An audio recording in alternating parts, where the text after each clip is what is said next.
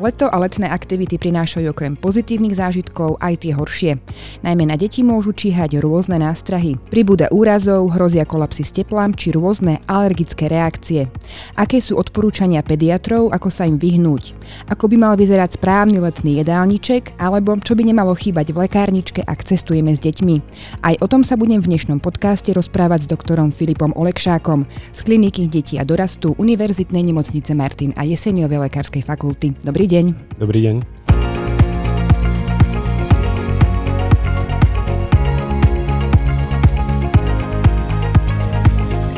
Pán doktor, aké najčastejšie prípady súvisiace s letom a jeho nástrahami v týchto mesiacoch na klinike riešite? Tak všeobecne je považované leto za takú lepšiu sezónu detských oddelení, kedy sa očakáva, že dojde k nejakému zmierneniu tlaku na lôžka na detských oddeleniach. No nie je tak úplne celkom pravda, pretože len spektrum tých diagnóz, ktoré sa vyskytujú v nemocnici, sa trošku obmení. Momentálne najčastejšie, s čím sa stretávame, sú ochorenia tráviaceho traktu, čiže vracenia a hnačky. Okrem toho sa tento rok e, premnožilo premnožila populácia kliešťov a máme teda oveľa viac e, neuroinfekcií, čiže infekcií e, centrálneho nervového systému, ktoré sa prejavujú či už ako neuroborelioza alebo kliešťová encefalitída, čiže s tými sa stretávame vlastne relatívne bežne a častejšie ako po minulé roky. No a všeobecne stretávame sa veľmi často aj s dehydratáciami, ktoré môžu vychádzať buď už z nejakého tepelného úpalu, alebo z nejakej infekcie, ktorá je ťažšie znášaná práve pre to horúce počasie. Poďme na to horúce počasie. Aké rôzne poškodenia organizmu môže spôsobiť? tak e, letné počasie sa spája s takým výrazným teplom, e, s intenzívnejším slnečným žiarením, ktoré tu je dostupnejšie oveľa dlhšie v priebehu dňa. No a e, my rozlišujeme vlastne tri rôzne formy tepelného poškodenia organizmu, ktoré môže vzniknúť buď pôsobením slnka, alebo teda nepriamým pôsobením slnka, či je tým teplom, ktoré z neho vzniká. To prvé, ktoré je také relatívne bežné a väčšinou sa zvláda v domácom prostredí, to je slnečné popálenie, teda popálenina, ktorá vznikne pôsobením priamého slnečného žiarenia na pokožku kože. Takými symptómami je začervenanie, bolestivosť a v tých ťažších príznakoch môže dojsť aj k vzniku plusgierov. Spolu s tým je aj zvýšené riziko vzniku úpalu, teda že samotné slnečné popálenie môže byť sprevádzané úpalom, ale nemusí. No a to, ten úpal, teda slnečný úpal, ako ho nazývame, správnejšie by sa mal označovať ako tepelný úpal, je poškodenie organizmu vplyvom nadmerného tepla. Nielen priamého slnečného žiarenia, ale tepla ako takého. Čiže môže vzniknúť aj bez priamého slnečného žiarenia, čiže človek nemusí byť priamo vystavený tomu slnku, ale stačí, že je organizmus prehriatý. Čiže ten tepelný úpal Uh, on vzniká pri zlyhaní našej termoregulácie pri nadmernom teple. Uh, on je zhoršený dehydratáciou a vyčerpaním a prejavuje sa bolestiami hlavy, um, horúčkami, striažkou a potením, ale aj bez potenia pri tej dehydratácii a tiež schvátenosťou, dezorientáciou, pocitom navracania a vracaním. Uh, takým najzávažnejším typom, alebo teda najzávažnejšou formou toho poškodenia z prehrietia je úžeh, je to taký čechizmus, ale vlastne neexistuje slovenský ekvivalent, ktorý by sme iní používali, ktorý vzniká priamým pôsobením tepelného žiarenia toho slnka na nedostatočne chránenú hlavu. On má príznaky veľmi podobné úpalu, teda mm, je to napríklad bolesť hlavy, uh, vysoká telesná teplota, tam bývajú veľmi často teploty až na 40 stupňov, ktoré nereagujú na uh, lieky proti teplote, uh, sú sprevádzané delirantnými stavmi, uh, vracaním, pocitom na vracanie, až uh, v tých ťažkých prípadoch uh, um, zníženým stavom vedomia. Uh, tu je veľmi dôležité povedať, že ten uh, úžeh on e, vzniká priamo um, pôsobením toho slnka na hlavu a ne, nemá také príznaky ako tepelný úpal. Tým, že vlastne tepelný úpal sa postupne vyvíja, že vlastne my to vidíme, že dieťa je postupne vyčerpané, dehydratované a má, nastupujú príznaky postupne. U toho tepelného úžehu uh, tie príznaky môžu nastať aj s odstupom času od toho, čo dieťa bolo vystavené tomu priamému slnečnému žiareniu. Čiže cez deň strávime na tom najostrejšom slnku, dajme tomu 3-4 hodiny, potom sme relatívne dlhý čas v chládku a dieťa aj napriek tomu sa uh, u neho teda vyvinú tie príznaky, ktoré sú podobné s tým tepelným úpalom. Čiže s odstupom času kľudne aj 4-6 hodín a ten tepelný úpal vie byť ešte aj nebezpečnejší práve tým, že nereaguje dobre na tie lieky proti teplote a ak sa správne nelieči, tak môže sprogredovať do závažnejších stavov, ako sú krčové stavy alebo kóma. Ak sa tieto komplikácie objavia, ako môžu rodičia dieťaťu pomôcť doma a kedy by mali vyhľadať pomoc lekára? Absolútne najdôležitejšie je zamedziť ďalšiemu pôsobeniu toho tepla a slnečného žiarenia, čiže osobu presúvame do miesta, kde je výrazný chlad, teda schladenie, dajme tomu tieň, kľudne aj pod strom, čiže aby sme toho človeka dostali na miesto, kde už ďalej nepokračuje vplyv toho tepelného žiarenia. Veľmi dôležité je doplniť hydratáciu, čiže teda dostatočne človeku ponúkať tekutiny a dostať do ňoho tie tekutiny, aby sa ten stav hydratácie zlepšil. No a v tých situáciách, kedy už vlastne stúpa tá telesná teplota, ktorá stúpa aj pri teplnom úpale, aj pri tom úžehu, je potrebné znížiť telesnú teplotu. Keďže pri obidvoch môže telesná teplota stupnúť až 40 stupňov Celzia, čo je relatívne nebezpečné, tak je nutné urobiť opatrenie na to, aby telesná teplota klesla. Ako som spomínal, ono tieto stavy nereagujú dobre na tie lieky proti teplote, čiže vtedy je nutné e, človeka fyzikálne chladiť. Fyzikálne chladenie znamená, že jednak sme ho umiestnili do toho miesta, kde to slnečné žiarenie už nepôsobí a je tam chladnejšie, ale zároveň je potrebné obnažiť ho, teda exponovať kožu tela a toho človeka fyzikálne chladiť. Čiže no, najlepší spôsob je tzv. špongiovanie, kedy na človeka nanášame vlážnu, ale v tomto prípade aj studenú vodu a nechávame vlastne tú vodu z tela odpariť. Um, to je vlastne odparovanie, ktoré uh, znižuje telesnú teplotu, napomáha tomu aj ovievanie, alebo v takom prípade, ak to je potrebné, tak aj pustený ventilátor, aby sa tá, um, tá voda z tej kože odparovala rýchlejšie. To je vlastne to, čo môže človek spraviť v domácom prostredí. Aj napriek tomu, že teda lieky proti teplote neznižujú tú teplotu, tak želanie, ako by sme chceli, nie je chyba ich podať, pretože uh, rodič často nevie vytušiť, kedy ide o rozbeh nejakej choroby a kedy ide o tento slnečný úpal, takže nie je nevhodné použiť lieky proti teplote. Ak ich ale podávame, je vhodnejšie používať lieky s protizápalovým účinkom, čiže napríklad ibuprofen, mm, detský brufen alebo nurofen, ktoré majú aj protizápalový účinok. Kdežto paralen, teda paracetamol, ten protizápalový účinok nemá.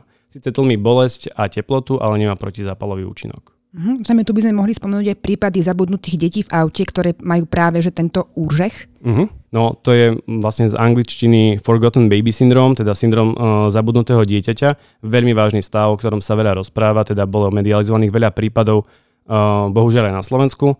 Ide o stavy, kedy je dieťa zabudnuté alebo ponechané väčšinou na zadnom sedadle v aute, ktoré je vlastne buď priamo na slnku, alebo ak aj je v tieni, tak e, vonkajšia teplota spôsobuje to, že vlastne vnútorná teplota v aute stúpa blízko e, k 50 až 70 stupňom Celzia. A to dieťa, e, ktoré je zabudnuté v aute, je väčšinou také malé, ktoré sa nevie prihlásiť k tomu, že je zabudnuté. A práve tieto deti majú nedokonalé vyvinutú schopnosť termoregulácie a preto u nich ten teplotný úpal a úžeh až teplotný šok nastupuje veľmi rýchlo. Čiže tu sa dá vlastne odporúčať len to, že byť, byť e, opatrný a vyvarovať sa takýmto situáciám. Je tak trošku vtipné, že v anglicky hovoriacich um, krajinách sa odporúča, aby sa na zadné sedadlo odložilo niečo dôležité, aby ten človek nezabudol to dieťa z auta vytiahnuť aj napriek tomu, že teda to dieťa by malo byť asi dostatočne dôležité na to. Ako môžu rodičia ustriehnúť, aby sa im dieťa neprehrialo, ak sú ešte veľmi maličké tie deti, ak nevedia povedať, potrebujem sa napiť, je mi teplo? Tu by som možno povedal tak úplne z kraja, že teda deti do 4 rokov majú nedokonale vyvinutú schopnosť termoregulácie a majú oslabený pocit smedu. Rovnako to platí aj pre osoby 65 a viac, ale my sa bavíme o tej detskej populácii, takže my ako dospelé, za nich zodpovedné osoby musíme myslieť na to, aká je ich denná potreba tekutín tu by som možno mohol aj povedať, teda, aké sú približne tie potreby tekutín. Pri prepustení novorodenca z neonatologickej kliniky dostanú odporúčanie, že dieťa, ak je teda výlučne dojčené alebo je krmené formulou, tak by malo príjmať približne 150 ml na kilo a deň.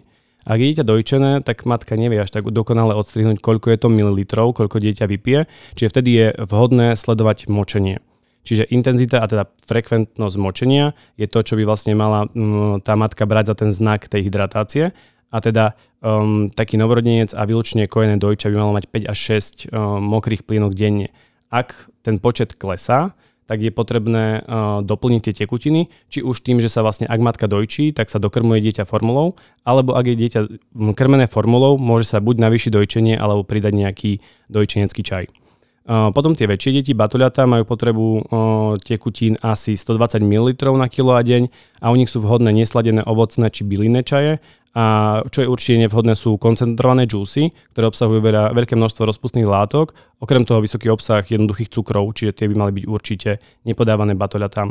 V tom predškolskom veku je to približne 100 ml na kilo a deň a v školskom veku asi 70 ml na kilo a deň. Čiže takto si človek dokáže minimálne zrátať, koľko to dieťa vypilo a či sa aspoň blížime k tej hodnote, ktorá je odporúčaná.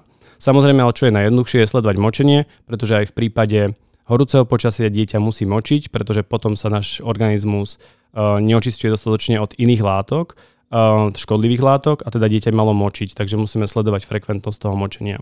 Čo sa týka samotného pitného režimu, čo odporúčate? Najlepšia je čistá voda alebo môžu byť aj rôzne minerálky, sladené nápoje? Mm, je to závislé od veku. No, novorodencom by som určite sladené nápoje nedával.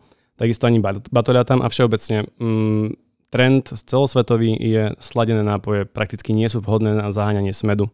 Pri nejakej sociálnej udalosti, keď to používame ako nejakú, nejakú oslavu, povedzme, sladené nápoje áno, ale nie ako mm, zdroj tekutín, pretože obsahujú nielen ten vysoký obsah cukru, ale majú aj iné rozpustné látky, ktoré mm, ten organizmus dostatočne nezasítia, teda neus- neuhasia ten pocit smedu. Čiže sladené nápoje určite nie. Vhodná je aj slovenská čistá voda, ktorá tečie z kohútika. Okrem toho môžeme používať u tých starších detí aj minerálky, ale tam preferujeme neperlivé, alebo teda vyprchané minerálky a uh, ak podávame, chceme podávať nejakú inú tekutinu, dieťa teda nemá rado čistú vodu, uh, tak môžeme podávať bylinné alebo ovocné čaje. Znova nemáme radi, ak sú sladené, ani tými umelými sladidlami, lebo umelé sladidla tiež vedia narobiť čarapatu. Uh, čiže nesladené ovocné a bylinné čaje. Samotné ovocné čaje sú sladké chuťou, takže um, tie môžu byť tiež preferované v týchto letných mesiacoch. Čo sa týka jedálnička, čo počas horúcich letných dní odporúčate jesť a čo naopak môže spôsobiť, že človeku je ešte viac teplo? Z tej stravy. No, ono to je také jednoduché, pretože tie odporúčania pre racionálnu výživu sú platné rovnako v lete, ako sú platné v iné mesiace. Čo môžem vlastne len povedať je, že e, sa odporúča počas letných mesiacov jesť sezónne ovocie a zeleninu čo je vynikajúca vec, že máme dostupnosť takú veľkú, akú máme. Čiže základom jedálnička v tých letných mesiacoch by mala byť ovocie a zelenina, zo zeleniny kľudne aj nejaké zeleninové šaláty. A z mesa sa odporúča hydina, ryby a mliečne produkty, ktoré sú pasterizované. Tu vystrihnem, alebo teda vypichnem, že tie mliečne výrobky majú byť pasterizované, pretože sa nám množia prípady, kedy ľudia jedia salašnické výrobky, ktoré nie sú pasterizované a tí ľudia neskôr vykazujú známky kliešťovej encefalitídy. Takže ak mliečne výrobky, tak jednoznačne pasterizované. Strava by mala byť všeobecne ľahká, mala by byť rozdelená na väčší počet e, porcií, menších, ale väčší počet porcií a treba dať veľký pozor na ľahko sa kaziace potraviny, ako napríklad mesové výrobky ako šunka, saláma, čiže majonézové šaláty a zmrzliny, čiže zmrzliny konzumovať len naozaj z dôveryhodných zdrojov. Ale v exotických destináciách si treba dať pozor aj na ľad. Ten máme konzumovať len v prípade, že nám ten človek, ktorý nám ho ponúka, vie zaručiť, že bol vyrobený z balenej vody pretože tie nebalené vody v cudzích krajinách vedia byť tiež zdrojom rôznych infekcií. Mhm. Čiže tak vo všeobecnosti ľahká strava, pestrá a plná ovocia a zeleniny. Do akého veku by sa malé deti nemali ešte vôbec vystavovať priamému slnečnému žiareniu a vysokým teplotám? Vystavovanie sa slnečnému žiareniu, to je jedna vec. Tam je odporúčanie, že dieťa do jedného roka by nemalo byť priamo vystavované slnečnému žiareniu ani ak má pokrývku hlavy, ak je celé zabalené alebo je použitý, použitý nejaký opaľovací krém. Čiže všeobecne deti do jedného roka by nemali byť exponované priamému slnečnému žiareniu. Ako teda zoberieme na dovolenku a vyhľadávame mm, miesta, ktoré sú slnečné, tak deti teda mať v nejakom stane pod slnečníkom, pod stromom a využívať časy, kedy je to slnko mierne a vieme sa mu vyhnúť, čiže do tej 10. hodiny do obeda alebo po 16. hodine po obede. Keď ste spomínali tie stany, tak mi hneď napadla otázka mamičky, ktoré prikrývajú kočíky plachtou, aby im na dieťatko nesvietilo slnko. Je to v poriadku? No, ich cieľ asi je správny, teda že zamedziť vplyvu toho slnečného žiarenia na to dieťa, ale tým, že vlastne my prehodíme cez e, tú kupolu kočíka a plienku, tak vytvárame prostredie, v ktorom sa vzduch zohrieva oveľa rýchlejšie. Čiže my to všeobecne nepovažujeme za dobrý nápad. Počul som už aj takú alternatívu, že teda navlhčená plienka sa prehodí cez, e, cez tú kupolu kočíka. Ani to nie je správne, pretože tá vlhko sa veľmi rýchlo odparí a potom tam ešte zostáva vlhký a horúci vzduch, čiže je to nevhodné pre to dieťa. Keď sme spomínali to cestovanie k moru, do akého veku alebo je vhodné, aby maličké deti cestovali dlhé cesty autom, lietadlom? No baviť sa o tom, či to je vhodné, to je taká polemika, by som povedal, pretože v niektorých prípadoch proste dieťa cestovať musí pri vzťahovaní alebo pri, z nejakých iných príčin. Čiže o tej vhodnosti skôr rodičia by mali myslieť na to, že cestujú s malým dieťaťom a mali by tomu prispôsobiť jednak dopravný prostriedok aj celý ten program tej cesty, keď s tým dieťom cestujeme. Keď sa cestuje v autách, s malým dieťaťom, tak uh, využívanie klímy je veľmi dôležité, aby tá klíma bola používaná správne. Čiže teplotný rozdiel medzi vonkajšou teplotou a vnútornou teplotou by nemal byť viac ako 5 až 7 stupňov. Ak sa často vystupuje, že sa robia nejaké prestávky, tak ten rozdiel by mal byť ešte menší. Ak používame klímu, tak klíma by sa mala nasmerovať na predné sklo a pod nohy, nie priamo na um, tých účastníkov um, v tom aute. A ak cestujeme v autobuse, tak tam väčšinou už necestujeme s takými deťmi, ktoré sú úplne maličké, tak môže dojsť k vzniku tzv. kinetózy, alebo teda mm, pocitu navracania a nejakých závratov e, práve z tých ciest, tak tam odporúčame teda e, predné sedadla, a e, existujú aj nejaké lieky, ktoré dokážu, dokážu tieto tzv. kinetózy dokážu potlačiť, avšak tie lieky majú aj tlmivý účinok, čiže treba zvážiť, aký je ten uh, cost benefit, teda že či je lepšie mať dieťa pritlmené, ktoré bude tolerovať tú, uh, tú trasu, alebo je lepšie, ak dieťa bude mať aj pocit navracanie, ale nebude ospalé a teda tým pádom sa nebude vystavovať riziku dehydratácie, kvôli tomu, že nebude príjmať tekutiny. Pri cestovaní lietadlom, samozrejme vieme, že ľudia cestujú aj s malými deťmi lietadlom, tam je možno dobre povedať, že úplne malé deti ešte nemajú úplne dovyvíjane stredné ucho, alebo teda všeobecne ten ušný aparát a ich schopnosť regulácie tlaku je oveľa nižšia. Čiže pri vzlete a pri pristávaní tie deti pociťujú naozaj veľmi nepríjemné pocity, s čím nedokážeme veľa urobiť, takže vlastne treba sa na to len pripraviť. Možno to dieťa na ten čas uspať alebo ináč zabaviť Uh, u tých väčších detí je zase možné uh, použiť buď meké cukríky na žúvanie, alebo cumuliacie cukríky u tých väčších detí, u ktorých vieme, že ich nevdýchnú, pretože to pravidelné prehltanie spôsobuje to, že sa prakticky stále vyrovnáva tlak v tom medziuši, alebo teda stredouši a tým pádom sa zmierňujú tie ťažkosti pri odlietaní a pri uh, pristávaní. Keď rodičia chystajú na dovolenku s deťmi alebo balia svoje ratolesti na tábor, čo by nemali zabudnúť zbaliť do lekárničky? Do lekárničky, no to je taká trošku obsiahlejšia téma. Možno by sme sa tomu mohli povenovať štýlom, že čo očakávame, že sa tam môže stať. U detí je nutné myslieť samozrejme dopredu a podľa toho zdravotného stavu dieťaťa, ale aj celej rodiny sa potom pripraviť na možné scenáre, ktoré nás môžu postihnúť. Určite sa treba vybaviť dostatočným množstvom liekov, ktoré sú užívané na chronické ochorenia.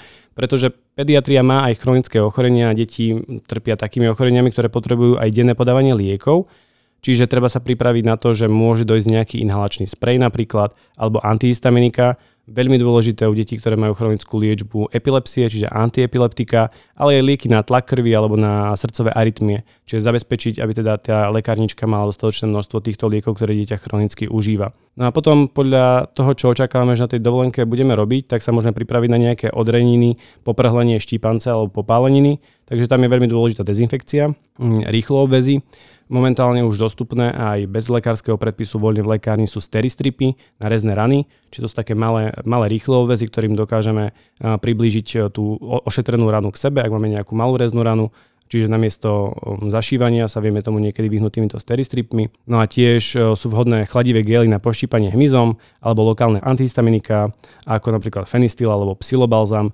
repelent, pinzeta na vyťahovanie kliešťov, ak teda ideme do prírody, v ktorej sa vyskytujú, a tiež chladivé gely s pantenolom na slnečné popálenie. Samozrejme treba rátať s tým, že dieťa môže na, na uh, dovolenke ochorieť, a teplota je taký nešpecifický príznak. Môže ísť o infekciu, môže ísť o úpal. Keďže môžeme cestovať aj s deťmi rôznych vekových kategórií, je dobre pripraviť sa na teplotu a bolesť aj liekmi, ktoré sú v rôznych formách či už čapíky, alebo sirupy, alebo tabletky. Ak máme teda malé dieťa a veľké dieťa so sebou, tak je veľmi dobré rozlíšiť, teda zoberiem si aj sirup a zoberiem si aj tabletku pre to väčšie dieťa. Čiže z tých liekov, ktoré používame, to je paracetamol, čiže paralen panadol, alebo ibuprofen, brufen, nurofen v sirupovej, čapíkovej alebo tabletkovej forme. Tiež je vhodné zobrať so sebou teplomer, lebo niekedy to nevieme úplne presne povedať, či dieťa má alebo nemá horúčku, takže teplomer neuškodí. No, veľmi často sa stretávame na dovolenkách práve s ochreniami traviaceho traktu, čiže vracaním a hnačkou, bolestiami brucha a nafúknutím. Pri vracaní efektívne nepomôže žiadny liek, ktorý si človek kúpi v lekárni a ktorý sa podáva cez ústa. U detí do jedného roka treba mm, pri vracaní a vysokých teplotách treba vždy vyhľadať lekára. U starších detí je možné ich nechať nalačno minimálne jednu hodinu od posledného vracania a po uplynutí minimálnej doby dieťa začať napájať po lyžičke vodou alebo nesladeným čiernym čajom v takých nejakých 5 až 10 minútových intervaloch. E, ide o to, že objem lyžičky žalúdok nerozpozná a prepustí na vstrebanie do čreva, ale väčšie množstvo vyvolá rozopnutie žalúdka a následné vracanie. Čiže pomoc pri vracaní v tej lekárničke vlastne nie je. E, kola nie je vhodná na potlačenie e, zvracania, aj napriek tomu, že mm, sme si to roky rozprávali. Štúdie aj empiria hovorí, že kola naozaj nefunguje a môže zhoršiť dehydratáciu. S čím ale nevieme narábať, to sú hnačky pretože hnačky sa veľmi často vyskytujú v týchto destináciách, teda v destináciách um, dajme tomu Južná Európa, alebo Blízky východ, alebo Afrika. Čiže pri hnačkách je u detí najdôležitejšie udržať dostatočnú úroveň hydratácie. Na to sú vhodné orálne rehydratačné roztoky, ktoré sa predávajú v sáčkoch či rozpustných tabletách. Okrem toho sú vhodné aj probiotika, a najmä pri tej cestovateľskej hnačke, ktorá sa vyskytuje najmä tomu v Afrike, ale nielen v Afrike, kľudne aj v iných štátoch, je vhodná, sú vhodné probiotika s, obsuho, s obsahom kvasiniek rodu Saccharomyces boulardii. Tam máme také dva prípravky na Slovensku, to je Enterol a Jomogi, čiže tieto lieky je vhodné mať so sebou. Ako dospelí, tak aj deti, existujú rôzne formy. A dnes máme už dostupné aj lieky, by som to povedal tak na zahustenie tej stolice. Je to liek, ktorý sa volá Tasektan, ktorý obsahuje taníny a želatínu. On jednak dezinfikuje črevo, ale zároveň aj pôsobením tej želatíny tá stolica nabobtnáva, stáva sa hustejšou. Tieto lieky sú samozrejme dostupné, každý si ich môže kúpiť, potom máme ešte takú starú dobrú smektu, teda diosmektit, a, alebo čierne uhlie. Aj keď sa teda hovorí o tom, že tieto lieky nemajú nejaký výrazný efekt na trvanie tej hnačky, niektorí ľudia z nimi majú veľmi dobré skúsenosti a teda neodrádzam od toho, aby ich používali. Ale upozorňujem, že čierne uhlie sa nemá podávať ľuďom, ktorí zvracajú, lebo tam je vysoké riziko toho, že sa to vdýchne, keďže je to prášok, ktorý prechádza, čiže to čierne uhlie by pri vracaní nemalo byť podávané. Čo je dôležité, je to tak eh, reklamované, ale nie je je keď sa deťom podávajú lieky s obsahom loperamidu. Loperamid síce uh, znižuje um, tú uh, frekvenciu hnačiek, ale zároveň spôsobuje aj to, že tie e, baktérie v tých črevách majú väč- väčší čas sa pomnožiť. A zároveň loperamid má aj neželúce účinky na centrálny nervový systém, takže ten nie je vhodný. Ešte sa tam môže vyskytnúť nafúknutie úplne bežne, keď má niekto ne- stred s nejakou inou stravou ako bežne, čiže na nafúknutie máme uh, lieky s obsahom symetikonu, či už espumisan, degasin, sú aj v kvapkách, aj v draže, čiže tie pomáhajú na odplynenie. A pri bolestiach brúška krčového charakteru môžeme dávať buskopan alebo nospu. A napríklad také alergie na slnko, keď už sa vyskytnú, ako môžem dieťaťu pomôcť? Alebo prípadne, čo môžem urobiť, aby sa neprejavila? Mhm. Alergia na slnko je taká veľmi špecifická vec. Ak sa u dieťaťa vyskytne, tak najdôležitejšie je práve to dieťa zo slnka mm, dať dole, teda, aby sa nemu ďalej nebolo mm, exponované. No a mm, ak je teda dieťa známy alergik, môžem podávať antihistaminika. Ak sú tam tie alergické prejavy bolestivé, môžem podávať nejaké lieky proti bolesti ale mm, samotná alergia na slnko, ak ju človek má známu, tak väčšinou nepôjde do nejakej destinácie, v ktorej jej bude veľmi vystavený. Horúce letné dni mnohí teda trávime pri vode. Aké hrozia rizika tu? Napríklad chcem sa schladiť, dieťa sa chce schladiť, je rozhorúčené, skočí do vody. Čomu hrozí? No, to je, to je veľmi zaujímavá téma. Skoky do vody by mali byť naozaj rezervované pre tých schopných plavcov, to je jedna vec. Ďalšia vec, mali by mm, tí ľudia mať, uh, vedieť, zna, aká je teplota tej vody, do ktorej uh, skáču, pretože prílišne rozhorúčený človek, ktorý vlastne skočí do príliš studenej vody, môže stratiť vedomie a strata vedomia vo vode to môže byť fatálne. Často sú aj také bazéniky napustené v záhradách, kde rodičia vlastne sa snažia svoje deti schladiť. Máte aj tu nejaké prípady, na ktoré by ste chceli upozorniť? Áno, dieťa, ktoré je malé, dajme tomu do troch rokov, by určite nemalo byť nikdy same v tom bazéne, ani v blízkosti toho bazéna, pretože ich schopnosť, ak teda prepadnú, dajme tomu do toho bazéna, ktorý je úplne nízky, má dajme tomu aj 20 cm vody, to dieťa nemá tú schopnosť zodvihnúť sa a môže veľmi rýchlo dojsť k tomu pritopeniu.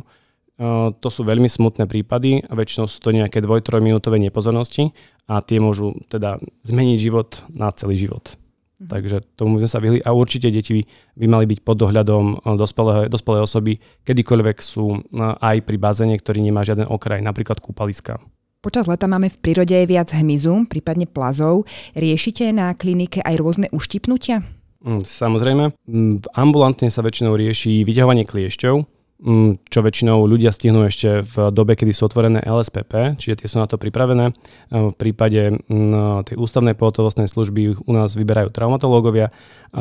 Kliešte sú taká samostatne veľká téma, tam je dôležité to, aby bol kliešť vybratý čím skôr, aby bol vybratý v celku. No, ale okrem toho riešime aj iné veci, ako napríklad poštípanie blanokrydlým hmyzom, čiže osou včelov, ktoré môžu u disponovaných osôb vyvolať veľké alergické reakcie. Um, práve včera sme prepúšťali pacientku, ktorá bola poštípaná neznámym blanokrydlým hmyzom do oblasti tváre, čo viedlo k veľkému opuchu a stiaženému dýchaniu. Čiže ak má niekto známu alergiu na poštípanie blanokrydlým hmyzom, je väčšinou už vybavený liekmi. Tie lieky ale nesmie mať doma v zásuvke, musí ich mať so sebou. To je väčšinou taký ten problém, že človek je aj vybavený pohotovostným balíčkom, ale nemá ho so sebou v čase, kedy k tomu poštípaniu dojde. Na klinike deti a dorastu úrazy neriešite, ale vy osobne máte z klinickej praxe skúsenosti s týmito letnými úrazmi. Ktoré aktivity považujete za rizikové? Je pravda, že my teda priamo tie úrazy neliečime, ale sme v spolupráci s traumatológmi tí, ktorí tie deti väčšinou na, operácie chystajú. Čiže my vidíme tie, ktoré sú tak závažné, že si vyžadujú hospitalizáciu. No a no, tam je taká opakujúca sa nuanca. Buď, buď to je trampolína, alebo to je kolobežka. Máme nepekné zlomeniny rúk, nôh, rozbité hlavy, mali sme aj nejaké krvácania do hlavy práve po páde na kolobežke. Čiže to sú také mm, tradičné úrazy letné. Uh, máme tiež úrazy spojené s kúpaním, tie sme už spomínali, ale čo máme také uh, špecifické práve v lete sú otravy. Pretože deti uh, jednak sú často v prírode, kde môžu, dojsť, môžu prísť k rôznym bobuliam, ktoré, ktoré vyzerajú veľmi lákavo, čiže riešime aj takéto veci, ale tiež riešime aj otravy liekmi, pretože deti sú veľmi často na nejaký čas u starých rodičov. Starí rodičia väčšinou um, užívajú plejádu liekov a um, niektoré z nich, alebo teda veľa z nich vyzerá ako chutné cukríky, takže riešime aj otravy, otravy práve takýmito liekmi, ktoré nie sú pre deti určené. Veríme, že aj tieto odporúčania pomôžu rodičom a ich deťom stráviť leto bezpečne. Ja veľmi pekne ďakujem pánovi doktorovi Filipovi Olekšákovi, že prijal pozvanie na natáčanie tohto podcastu. Ďakujem za pozvanie. Toto bol podcast Jesenius, nahrávaný v spolupráci Jeseniovej lekárskej fakulty a Univerzitnej nemocnice Martin. Ďakujeme za vašu priazeň a tešíme sa opäť na budúce. Pekné leto.